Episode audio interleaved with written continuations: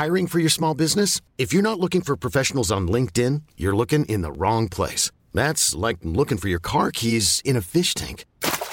LinkedIn helps you hire professionals you can't find anywhere else, even those who aren't actively searching for a new job but might be open to the perfect role. In a given month, over 70% of LinkedIn users don't even visit other leading job sites. So start looking in the right place. With LinkedIn, you can hire professionals like a professional. Post your free job on linkedin.com slash achieve today.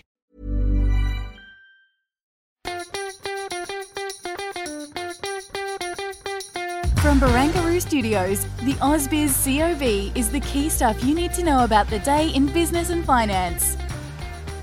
Great to have you with us for the COB podcast. It is the 16th of December. I'm Nadine Blayney here with David Scott. Scotty, um, good one for you? I was having a great day until I walked out of uh, the, uh, the the studio just uh, to finish the show, and my uh, little mini football's gone missing. So I'm, I'm a bit concerned. My mother will notice that. She watches the stand up daily on social media, and she actually asked me, "What is that that that Scotty's got in his hands?" Who is that idiot with the ball in his hand? she calls you Scotty too, which which kind of annoys me. But anyways, hi mum. Anyways, let's get to the news of the day, and I suppose in some ways, well, it was the you know the real positivity around risk sentiment but it was in large part to do with what's happening in washington with congressional leaders there really inching closer inching slowly towards some sort of a us breakthrough. Yes, it wasn't just the great ball robbery of 2020, but there was some news out of Washington, and uh, those hopes maybe realised that uh, it's only taken you know what uh, two or three months of hopes to uh, to finally get here. But uh, it looks like we are moving towards some kind of deal, smaller than what uh, had been slated by some parties in the uh, the past. But it looks like it'll be just around no, just over 700 billion US, based off media reports. Of course, it's still a work in progress. I don't know the exact details, but it's sorely needed. We know the US economy is decelerating, and we know that uh, COVID is absolutely rampant throughout that country. bit of a Christmas miracle. And, you know, not being facetious or flippant about it, because yes, it is a pretty dismal state. If you are an American who is out of work potentially, who does not have access to health care, and, um, you know, who might be looking at a long, cold winter ahead. So we will continue to keep abreast of any developments that come on that front through the overnight period. Also, overnight, we've got the FOMC. We'll be hearing from the Fed Chair Jay Powell really interesting considering all the dynamics around COVID, around stimulus, and around some of the economic data that's coming out of the US. Still, you know, looking looking pretty positive for now. So is the payback to come? Unky J, J Powell, he'll uh, he'll visit the he'll uh, deliver the goods. He always does.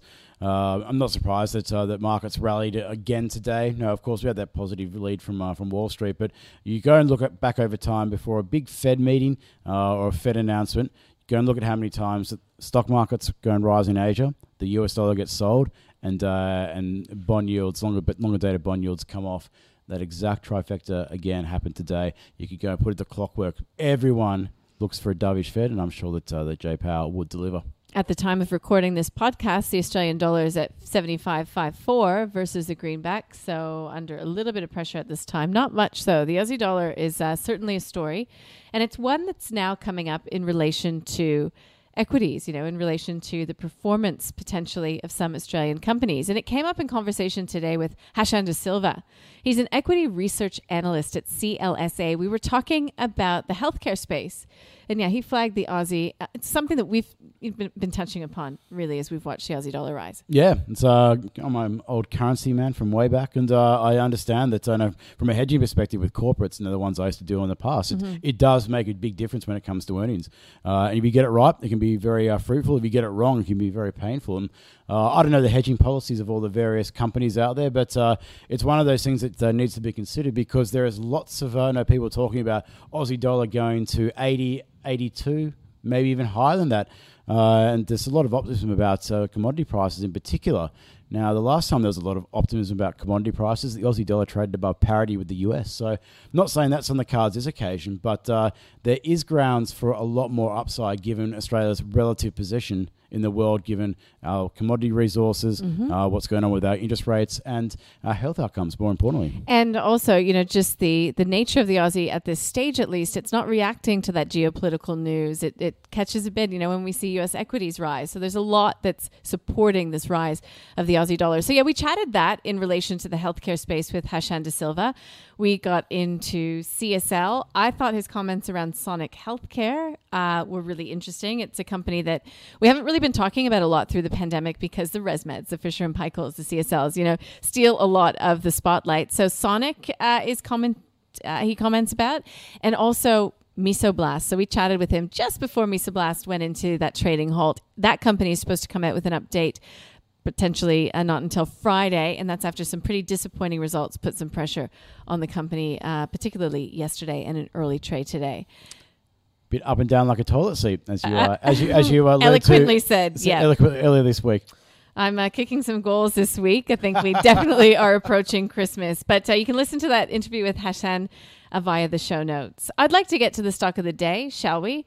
It is Beacon Lighting. So we had a couple of our expert guests in this afternoon, as per usual, commenting on the stock of the day. We we had Beacon because it put out a pretty solid update and uh, looked forward to some pretty um, good r- results coming through in the next half. Uh, Beacon Lighting is the stock of the day. Let's listen into what Michael Wayne from Medallion Financial had to say.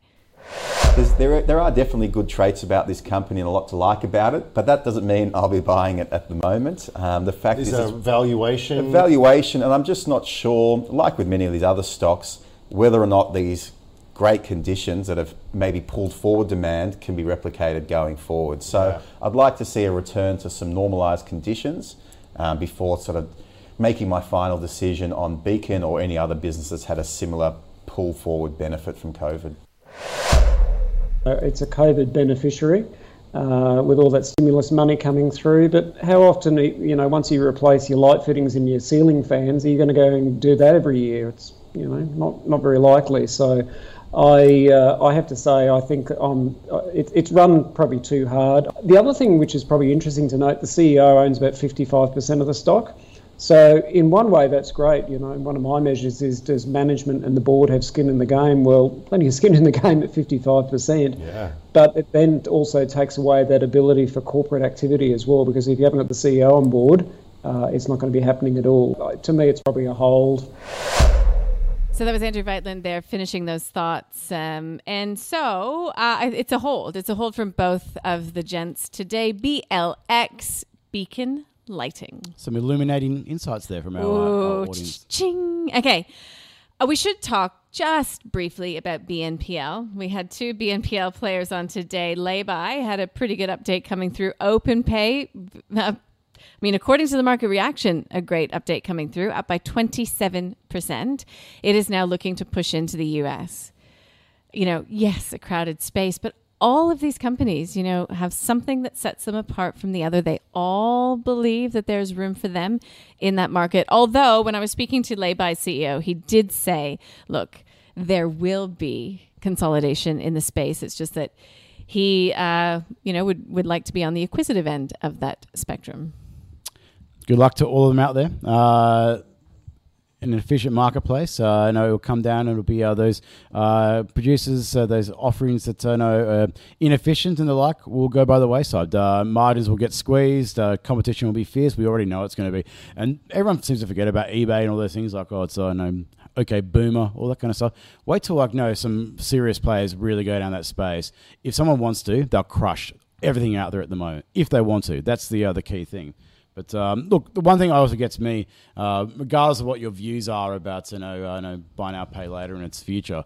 Uh, the one thing that's starting to irk me a lot is that uh, we know that uh, you know when you're talking about small sums and you're growing in, uh, in compounded rates of over 100 percent year on year because you didn't weren't even really in existence a year ago. It's like, come on, like, you've got to look at the relative base level what things are coming from. To go and say like this, oh, we've had a huge 150 percent increase from nothing. Well.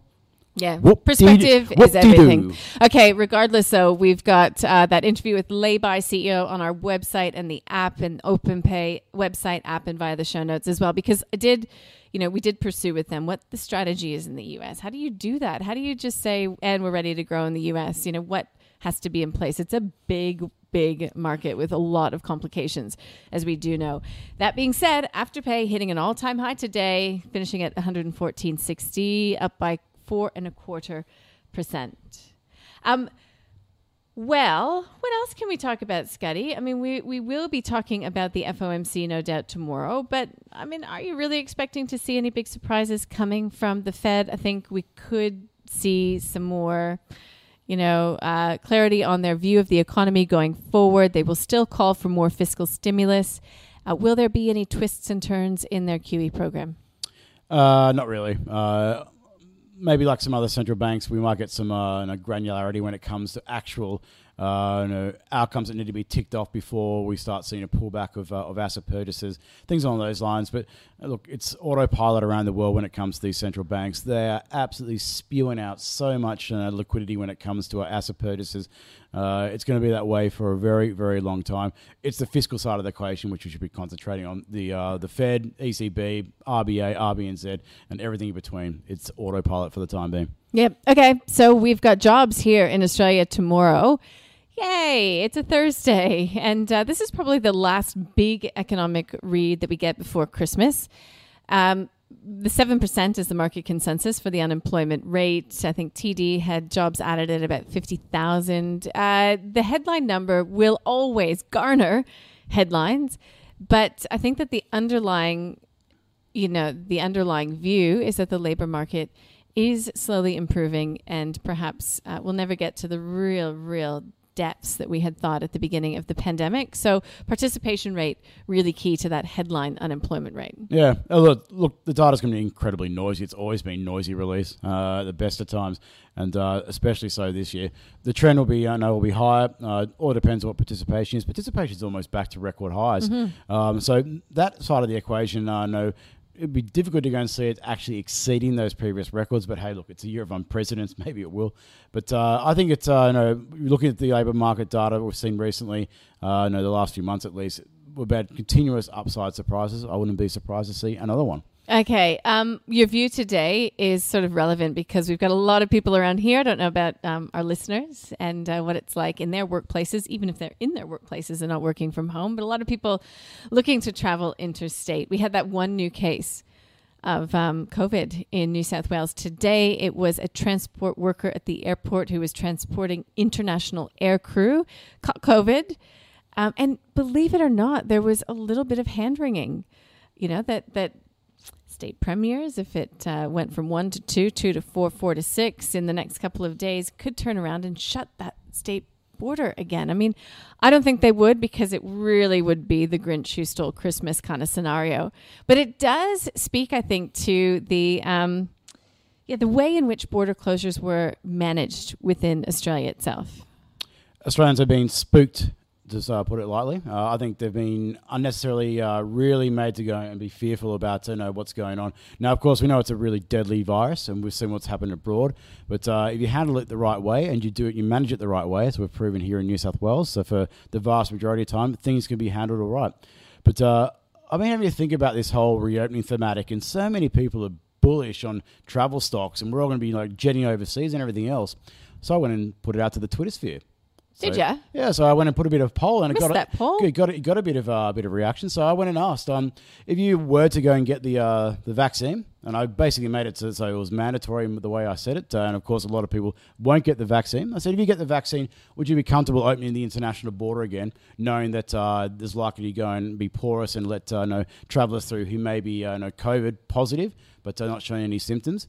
Uh, there was way over 600 votes that came through uh, in a 14 hour period, and 65% of Australians said, no, we don't want the international border open. Uh oh. So I reckon Scott Morrison and the federal government have got a massive problem coming in convincing Australians to go and open up, regardless of these vaccine rollouts. And I think it's going to be very problematic next year. That, to me, is one of the most underpriced risks domestically here in Australia that we're facing. Yeah, I think I think that's right. So, food for thought. Um, we had a chat with Will Curtayne from Milford Asset Management. He was disappointed by even the messaging coming from Jacinda Ardern over in New Zealand, you know, about the potential travel bubble. He noted some of the disappointment in some of those um, travel related names in New Zealand, you know, the Auckland airports of the world, because Mm-hmm. it wasn't definitive. It was wishy washy. She said, you know, we will be looking at, you know, reopening the border sometime uh, in the, I think it was the first quarter of next year, which really is only, you know, three months. But still, um, what he was hoping for and what the markets, I suppose, were hoping for was something that was more concrete. From February 1st, the border will be open, and I can anticipate that's that's what will happen here. The waters will be tested um, to see the reaction, and then also biding time in case there is some sort of a, an outbreak. And and and the other thing is, we are so fortunate you know, so fortunate to be living freely here in Australia. And a lot of people, you know, won't want to give that up if they're if they're not dying to get out themselves. watch out for this risk. It is an absolute burner, and I've got a I've got a bad feeling that it's going to become really problematic. Really problematic. Okay, well, one that we'll um, no doubt touch upon in the future. Thanks for that, Scotty. And you can um, read the whole view in our newsletter, which is conveniently also called the COB because it really is the close of business here. So I think we've touched upon most thematics. Um, it's a Thursday tomorrow. We are really getting close to Christmas, so we'll start to see lower volumes and perhaps a bit more volatility. But it, it certainly feels as if we're strapping in for a ride on Santa's sleigh. Yeah, we're already uh, we're already in the midst of lower volumes are starting to go and drop off, and then of course tomorrow we have the Fed, we have the Labour Force survey, and we have MyEFO. That's the uh, real trifecta of, uh, of big releases, and then that's pretty much it for the year. Um, so I suspect that uh, come uh, Friday afternoon uh, here in Australia, it's going to be real slow Yeah. and not a lot of interest. Oh, but uh, we'll, we'll, we'll, we'll, we'll be here because there's always something coming out. Look, it's the confession season, and look, there's nothing that a company Yeah. likes less. They go, oh look, all the journos hopefully they're knocked off and having some beers and like forgetting about their work. Put the garbage out. We're That's waiting. what we call it. We're All waiting. right. Great guest tomorrow. Zacharias from Banyan Tree Investment Group is up at 9.10. We've got Michael Janicki, who's head of Australian equities at Credit Suisse. Looking forward to that. A panel discussion on geopolitical risk with uh, grain growers as well as the Association of Mining and Exploration Companies. That's at 11.20 a.m. And we have the Strawman Classic, the final episode of the Strawman Classic. Some lucky person is going to be getting a $10,000 check. It's been an eight week long competition. It's been fantastic to follow along with, and we look forward to meeting the winner live here tomorrow. Um, so yeah, that's at 1.15. And, and, and the list goes on. I'll, I'll end it there. Scotty, we've had a good day. Uh, just to recap, the XJO finishing up by about seven tenths of 1%. Energy couldn't do it in the end. Healthcare couldn't do it in the end. But otherwise, it was a pretty positive Wednesday. It's a pretty positive Wednesday. And look, if anyone's seen my uh, my football, please. I was going to say, we got to go. We got to find your ball. Exactly right. Let's go find this ball.